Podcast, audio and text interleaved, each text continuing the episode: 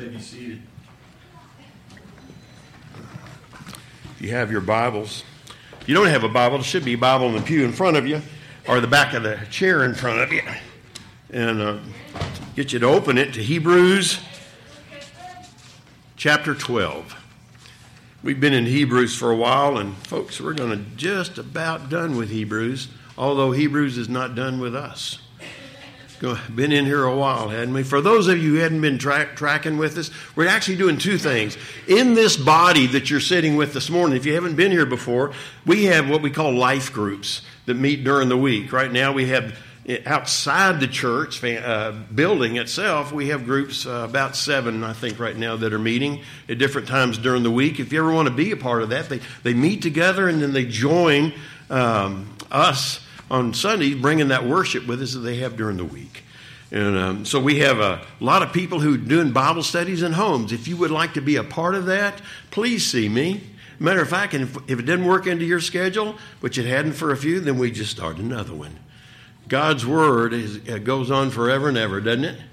And uh, it is in tru- truly a stronger, sharper than any two-edged sword. I mean, we live in a world uh, it's a, a, a really a, a, marathon race, is what we've been finding in Hebrews, is that it's a tough race.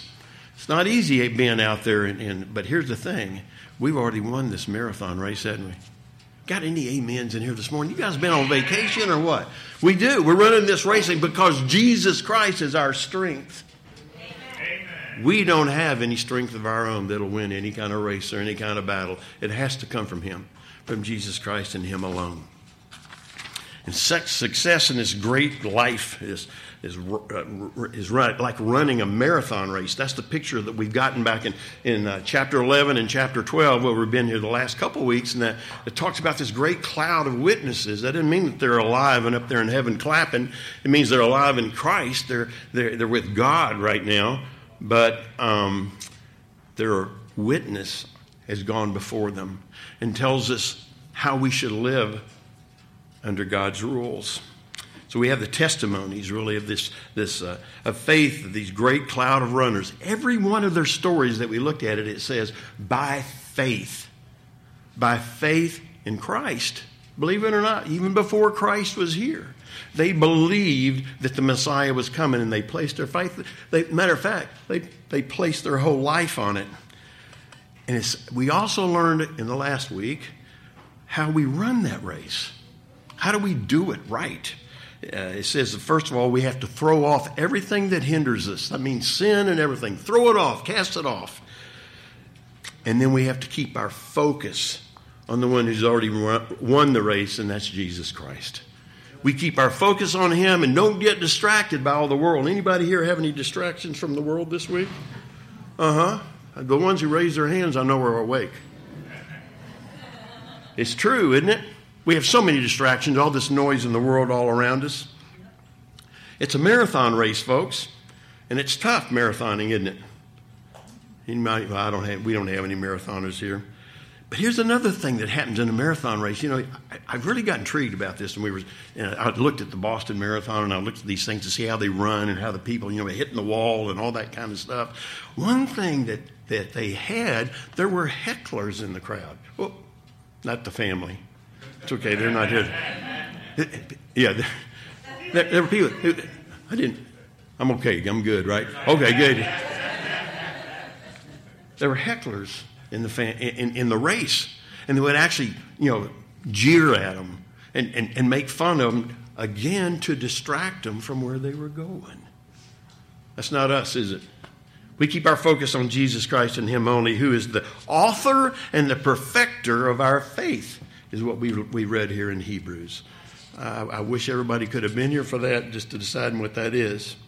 So that's what was going on in this, this Hebrew church that we've been reading about. This is a letter to the Hebrew church. We don't know who wrote it, but it was going on. They had a lot of people who were saying, Whoa, you know, do you really mean this, this Christ thing, this Christian thing? You're Jews. They were all Jews. They've been part of the Jewish heritage forever and ever. And they were being taunted by, the, by these people that they were actually walking with, away from, sort of, sort of to speak. And they were leaving their historic Jewish faith. Now, think about that a minute.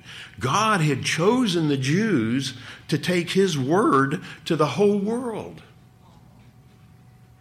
And what did that mean? What God meant was the Messiah was going to come from them, right? But he gave them those rules. These people were kind of saying, you know what? We're going with Christ, who is the Messiah the one that God promised, the one who came and, and, and, and died for us. But you know what they're saying? Whoa, wait a minute. We have thousands of years of heritage, of Jewish heritage. You're going the wrong way.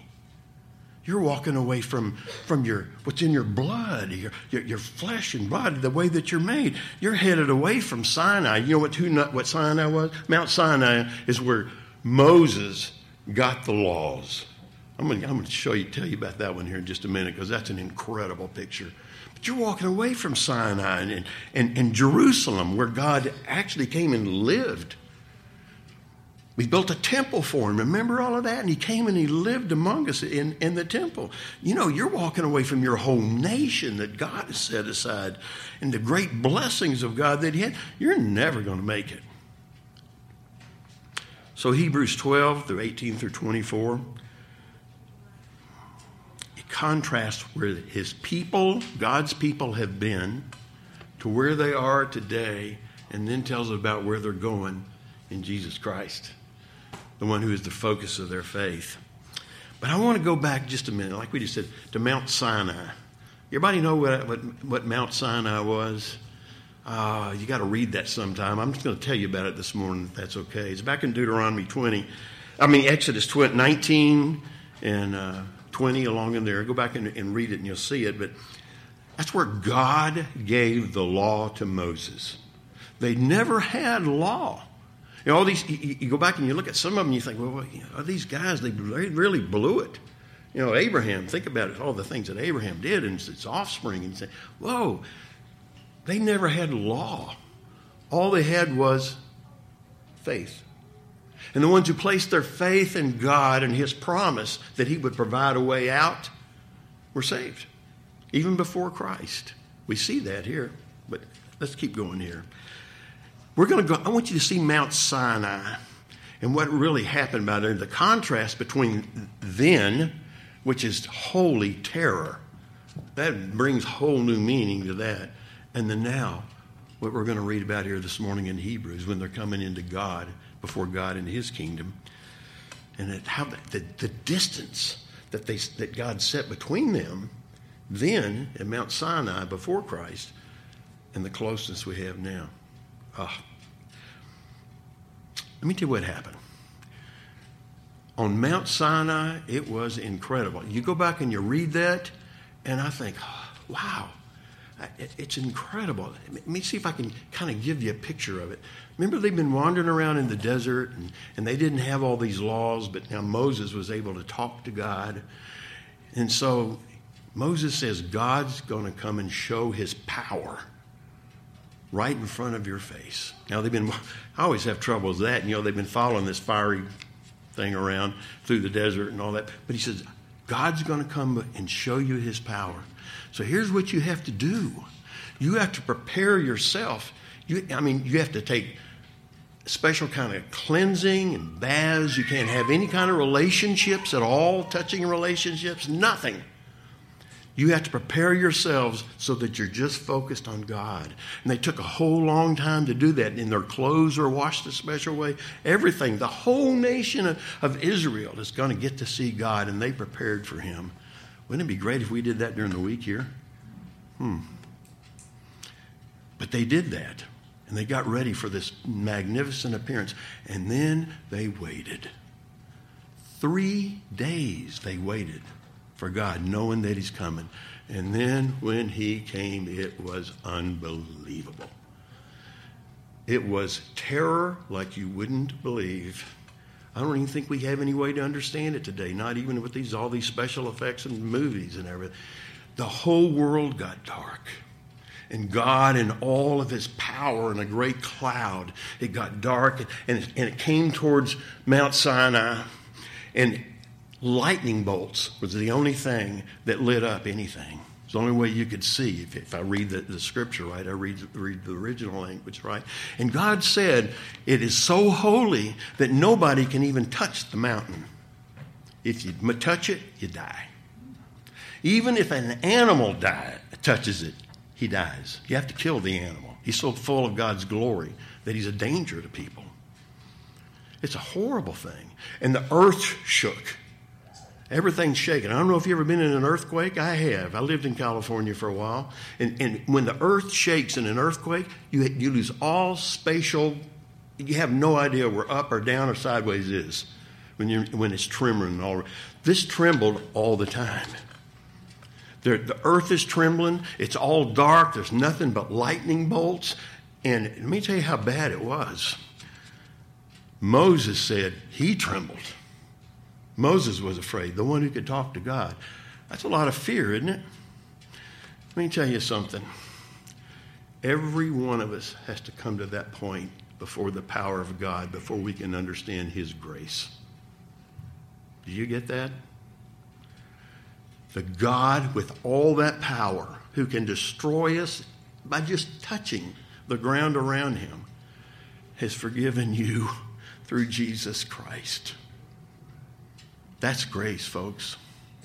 There is no way any of us can come before God on our own.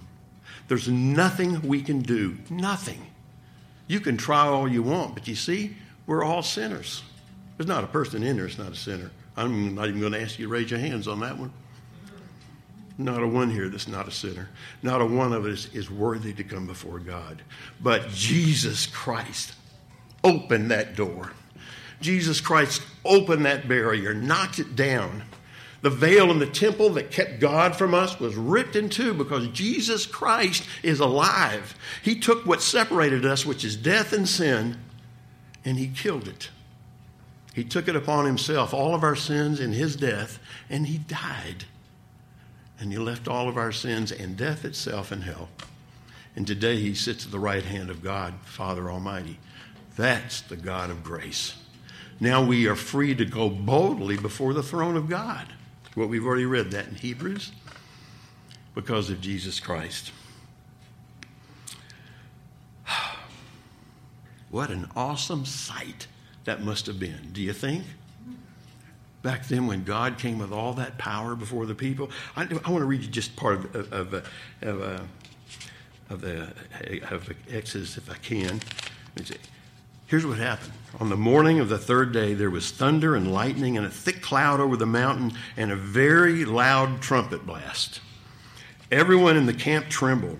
Then Moses led the people out of the camp to meet with God.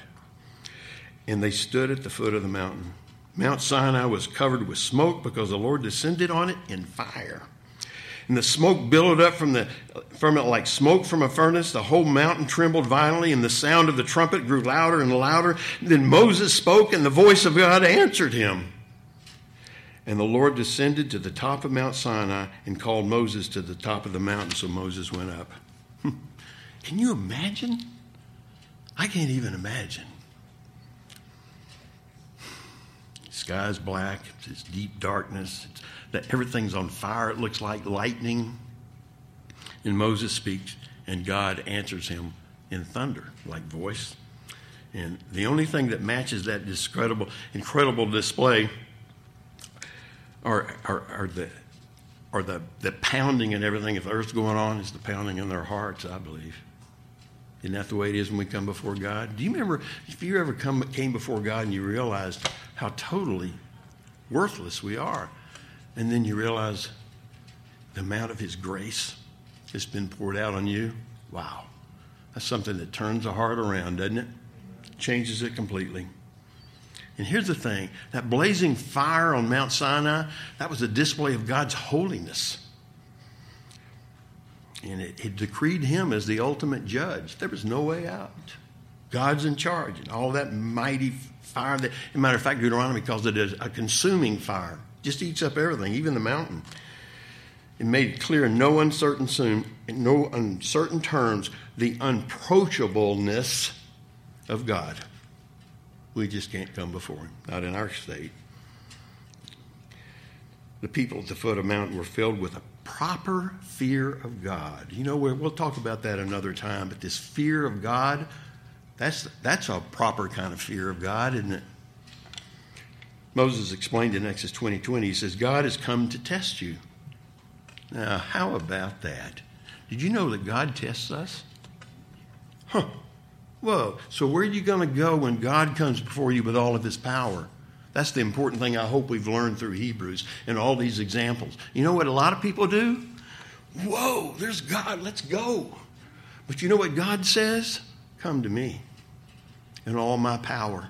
I love you. I love you with a love that can't go away, it can't be taken away. Come to me and all this power, and this power will guard you and keep you forever and ever.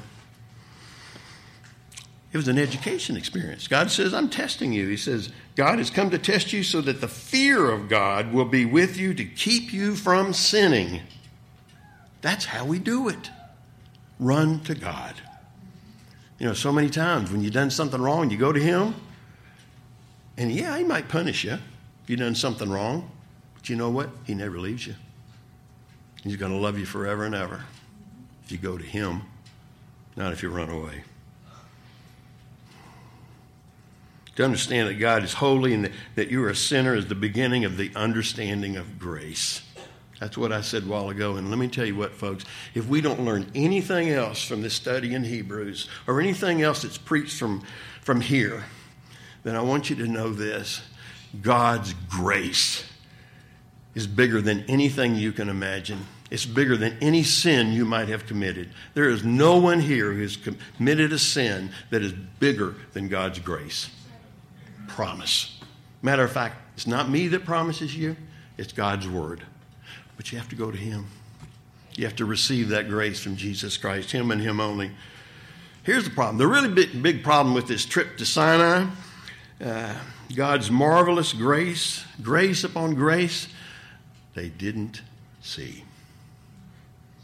God was confronting them with all their sin and his, his, his holiness and, and all of their sinfulness came face to face, sort of. And the law provided no power to overcome sin. Did it? The law didn't overcome sin. Maybe we'll read Romans next. But now, here we are, Hebrews you have your Bible open, Hebrews 12, 18. And you know what? You have the NIV there, but I want to read it from, from the ESV this morning, if you'll allow me. For you have not come to what may be touched. Oh, you have not come to what may be touched. A blazing fire and darkness and gloom and tempest and the sound of a trumpet and a voice whose words made the hearers beg that no further messages be spoken to them, for they could not endure the order that was given. If you even if even a beast touches the mountain, it shall be stoned. Indeed, so terrifying was the sight that Moses said, I tremble with fear. But you have come to Mount Zion Mount Zion, and to the city of the living God, the heavenly Jerusalem, and to innumerable angels in festal gathering, and to assembly of the firstborn who are enrolled in heaven, and to God, the judge of all, and the spirits of the righteous made perfect, and to Jesus, the mediator of a new covenant, and to the sprinkled blood that speaks a better word than the blood of Abel. Whoa, that's loaded verse 18, 18 make, makes perfect sense now. If you read that before and it didn't make sense, we've come to a better mountain than Sinai. You have not come to a mountain that can be touched. Zion, Zion is a spiritual mountain. That's the one we're talking about. You and I, who know Jesus Christ, have come to Him. It's a spiritual mountain that could be touched only. The old mountain could only be touched in pain because it was physical, but the new Zion is spiritual. You know Jesus Christ by Spirit. Do you? Amen? Amen? Yeah. You not come to a mountain that can be touched and that is burning with fire, to darkness, gloom, and storm, to a trumpet blast, or to such a voice speaking words that those who heard it begged that no further would be spoken to them because they could not bear what was commanded. If even an animal touches the mountain, it must be stoned. The sight was so terrifying that Moses said, I'm trembling with fear. But you have come to Mount Zion, different mountain the writer is warning people as they attempt to run with, with perseverance this race we've been running, this marathon race. He's, that, that we're running the, the race that's marked out in front of us. No curves. We're following, keeping our focus on Jesus Christ. There aren't many Christians today who can do that, is there? You know, they're the voices of their old people saying, well, you know what, you have to follow this rule. You got to do this because this is the way I learned it. You know what? We're following Jesus Christ here to Him. And you know what? We follow His Word and what it says. A lot of people try to take that and they try to turn it into some sort of legal type thing. Or they try to go back to Mount Sinai, I think if we look at it that way. You try to go back and say, well, we have to follow this rule and this rule and this rule exactly. And you already, we already know we can't. But we can actually go and do God's rules by His strength, by Him and Him only. Sinai, um, with his fiery mountain and its code of law written with the finger of God, is just too hard, though, for us to understand. And it's way too hard for us to put into practice, right? It is. You know what we've done? I think we we we probably just my opinion. Let me do that if you don't mind. I think we we tried to we make our own mini Sinai's. I, th- I think we, we make our own laws that we can follow, that that are easy for us to understand and that we can accomplish, and then we say, "Good, we're moral and we're right now, right?" That's what the Pharisees did. There is no way we can do this without Jesus Christ. We have to come to Him and Him only and fall before Him. You know, but there's so many things that are pulling us aside. We have to come to Christ. He's our strength through all of it. And too many times we go other ways. We try to go back and come up with programs or whatever. You know, if, if you're evangelical, and we have these little legalisms that we kind of follow maybe sometimes we kind of you know get them right so you're conservative, I guess, if you do that. And, and if you're a, a liberal, then you, you, you get all of your rules and your legalities that are supposedly based on God's word through a consensus, a general consensus of the population. We even vote on it. Can you imagine voting on God's word? Came from God. What are we doing? What are we doing? You know, what we've done is to kind of take the blame off of us. We kind of go out and we vote some people in who are going to go in and, and vote whatever the consensus is and say, okay, I'm with them. They did it. You know what? If you have a personal relationship with Jesus Christ, stand with Him. Stand with Him and His Word. Know it. You have to know His Word. You know, my, my prayer for, for this body of believers as we walk together is that we know God's Word so much and so well that we can't put it down. You know, I want us to have an insatiable hunger for God's Word. I want us to have a thirst that can't be quenched for His Word. Because, and here's the thing I, I, will tell you this if you read this every day, the more you read it, the more you, you dwell on it, the more you, you meditate on it, the more you know about God. And the more you fall before Jesus Christ with His Word in your heart, the more you become like Him. And that's why He made you. We are to become Christ become like him. We're, we're here for his pleasure and for his glory. We've gotten too caught up in making our own laws and making our own ways and calling it little legalisms. You know, forget that. The problem with legalism is always judgmental. Whether it's from an evangelical side, a conservative side, or a liberal side, it's always judgmental, isn't it? God is judge. He's the only one that is. Other thing. So let me tell you what. This shows what shows us where we've come.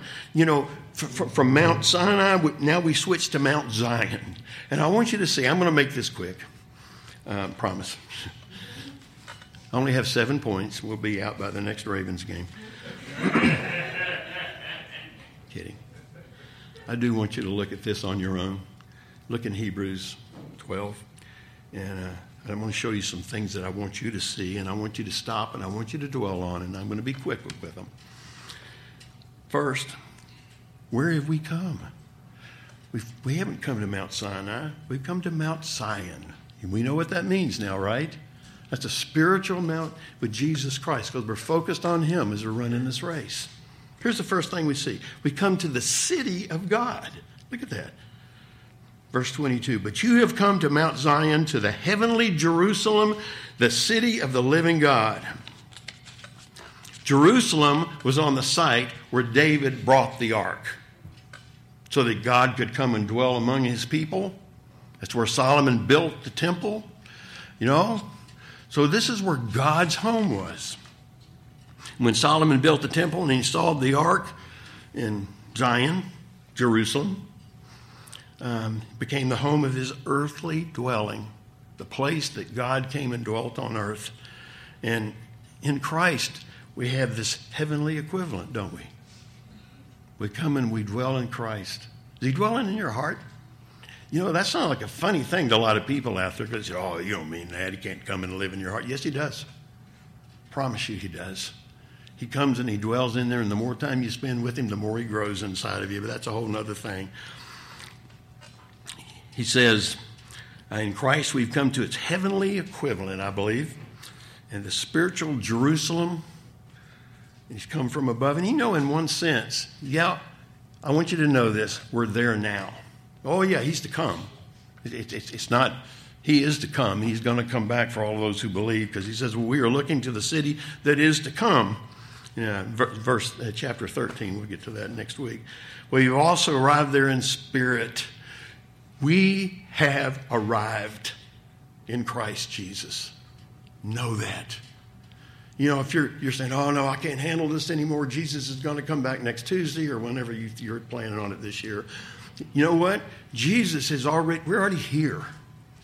And you know what? When he comes to take us home, I'm going to be glad to be going with him and getting out of this world. Anybody going with me? Yeah, good. Yeah, we are. I'm going to be glad to do that, but we're here right now, and I got to tell you, Jesus is too. He sent the Holy Spirit. So we're here in him. Christians are citizens of the heavenly city already. And you know what? We get to enjoy its privileges now. Paul wrote, But our citizenship is in heaven, and we eagerly await a Savior from there, the, uh, the Lord Jesus Christ. We are in Zion. That's, that's when you hear that word. I know maybe you never even thought and dwelt on that before, but if you come to Mount Zion, let me tell you how oh, Ready for one, one quick Greek thing? It, it, it's in the perfect tense, we miss it in this translation. But, but what that is, is really saying that he is come now and he's never leaving. He's going on and on and on. Do you get that? I'm sorry the English just can't do it justice, but that's the way it was written. We are here now, and Jesus is here now. And look who we meet with. with not only with Christ, look at this we meet angels. You have come to thousands upon thousands of angels in joyful assembly. Oh boy, there's a neat word too. Moses tells us that, that, that the myriads of, of, holy ones were at the giving of the law in Deuteronomy 20, uh, 33. And remember Daniel?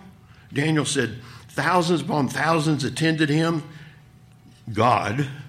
Ten thousands and thousands and thousands is what he said, Daniel says, attending him. He got to, he got to know their presence and got to know them.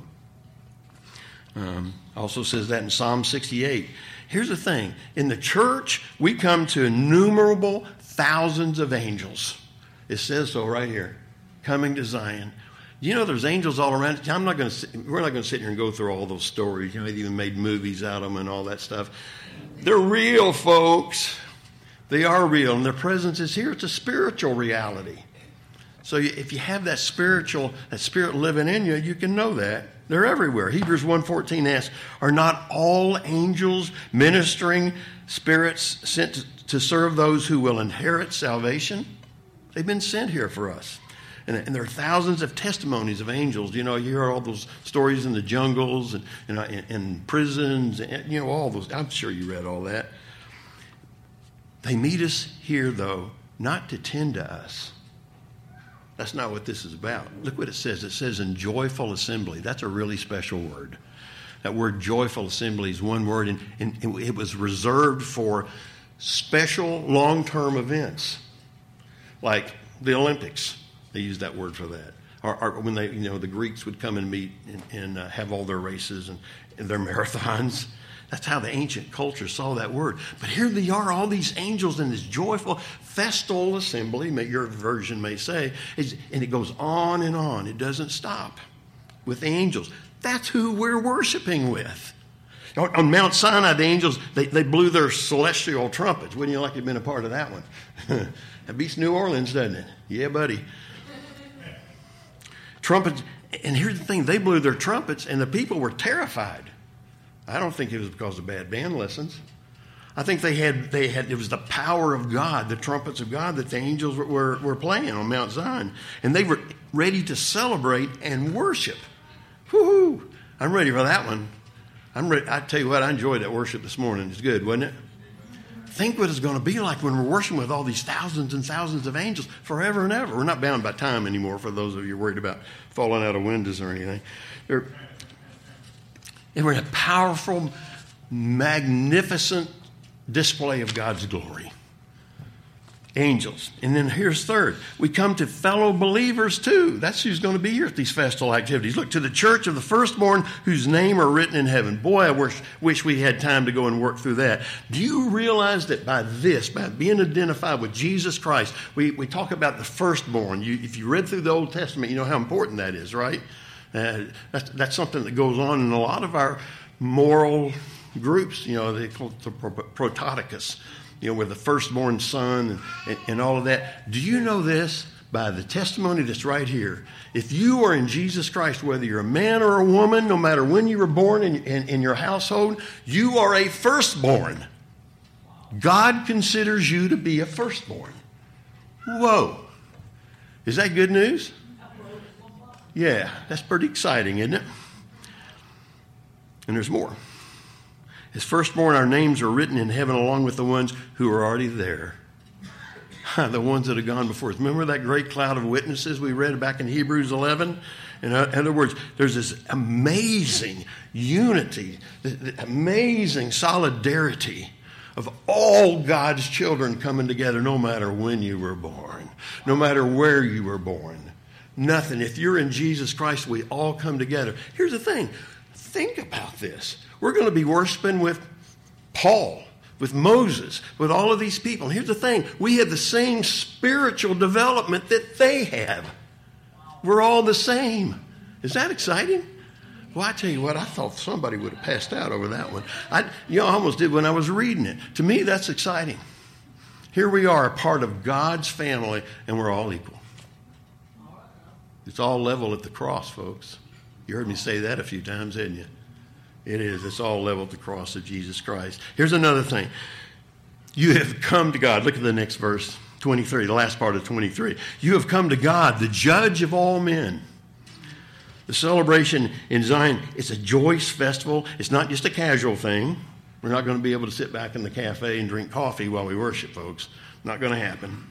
We come to Zion to, to meet the God who was on Sinai.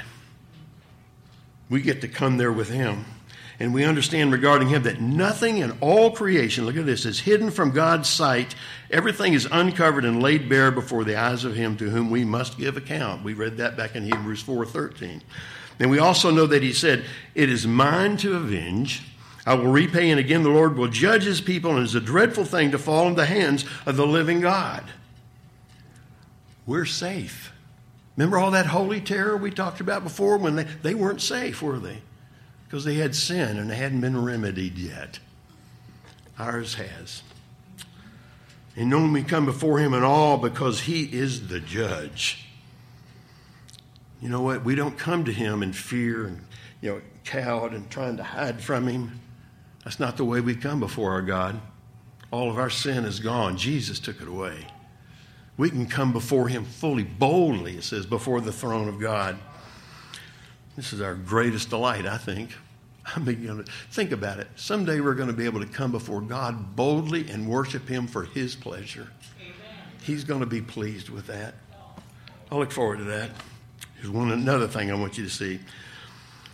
The church, Christ Church, not the institutionalized church, I don't think. Christ Church, of which we are a member of. Amen. Amen. Christ Church wins. We're coming to a triumphal victory. Look at this. To the spirits of righteous men made perfect. That's us, the church. Even though they are in heaven, we share this unity with all who've gone before us, all of us. That same spiritual life is in us as is in them. And, and you know, we, I read this, someone said, you know, we're going to share the same secrets that Paul had and the same secrets that all the members of the, all those secrets exposed. Anybody here keeping any secrets we need to know about? Um, it's amazing that all those people that went before us, they died before Christ. Millennial, thousands of years before us anyway. But God planned, according to Hebrews 11:40, that only together with us would be made perfect. Christ had to die for all of them to be acceptable to God. Christ's blood had to be spilt. Hold on to that one. And here's the, here's the uh, next thing we come to Jesus, the mediator of a covenant. The mediator of a covenant. We come to the man, he's like us, and the man who is for us. And Moses was the mediator in the Old Testament, but you know what? Moses was man. Moses died. Moses couldn't be a mediator for that long, could he? And even Moses trembled at Mount Sinai. but through Jesus, the mediator of this new covenant, we draw near to him with confidence. Are you excited? Yeah. And here's the last thing I want you to see. We come to forgiveness because of the sprinkled blood. Now, that sounds weird to this culture, I'm sure. It does sound like something that's hard for us to really grasp, isn't it? It says, To the sprinkled blood that speaks a better word than the blood of Abel. Wow. Remember what God said about Abel when he died? What he said to Cain? Your brother's blood screams, cries out to me from the grave. You know why?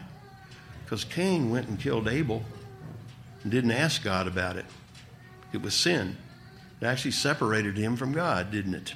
But listen to this. But Christ's blood shouts out to you and me that you're saved.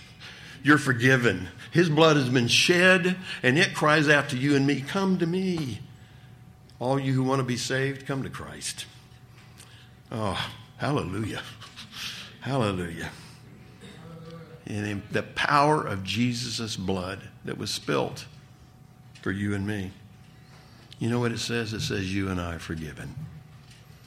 You know what? If you've never experienced that, if you don't know Christ, it's time to come. It's time to come to Mount Zion and know the forgiveness and the mercy and the grace that God has to offer. The scripture tells us in, uh, in the church, you have come right now, is what this says.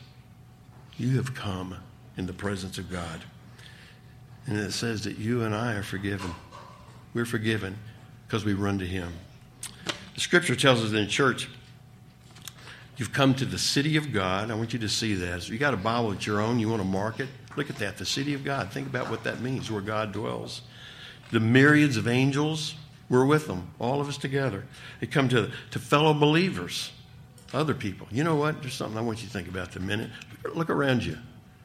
The people who are fellow believers in here today, you're going to spend eternity with. You better get along. you know what? We're all going to get along together, aren't we? Because through the love of Christ all the fellow believers that gone before and now and in the future, if the Lord tarries. It also says you come to God. It also says here to the church victorious, the church that's won, been made perfect, all the people, to Jesus and to forgiveness for all the sins that are going away. You know what?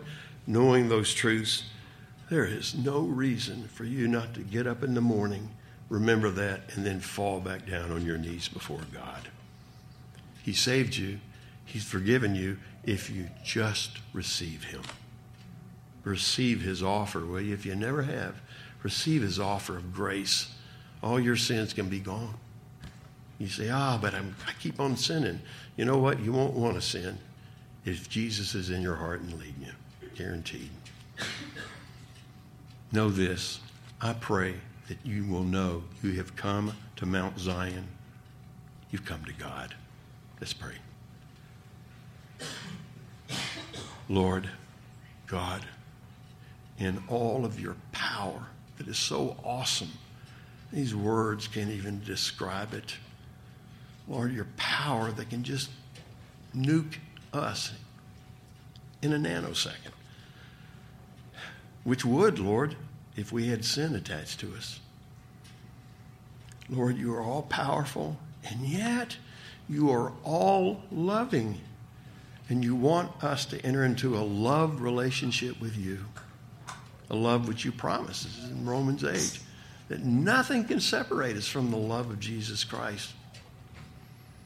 Lord, we praise you and we thank you for all of your power, and we fall before you, Lord, in our hearts and praise you, the God of creation, the God who is, and the God who loves us. Praise you, Lord. And Lord, I pray that every heart in here will know you each and every day of their lives now.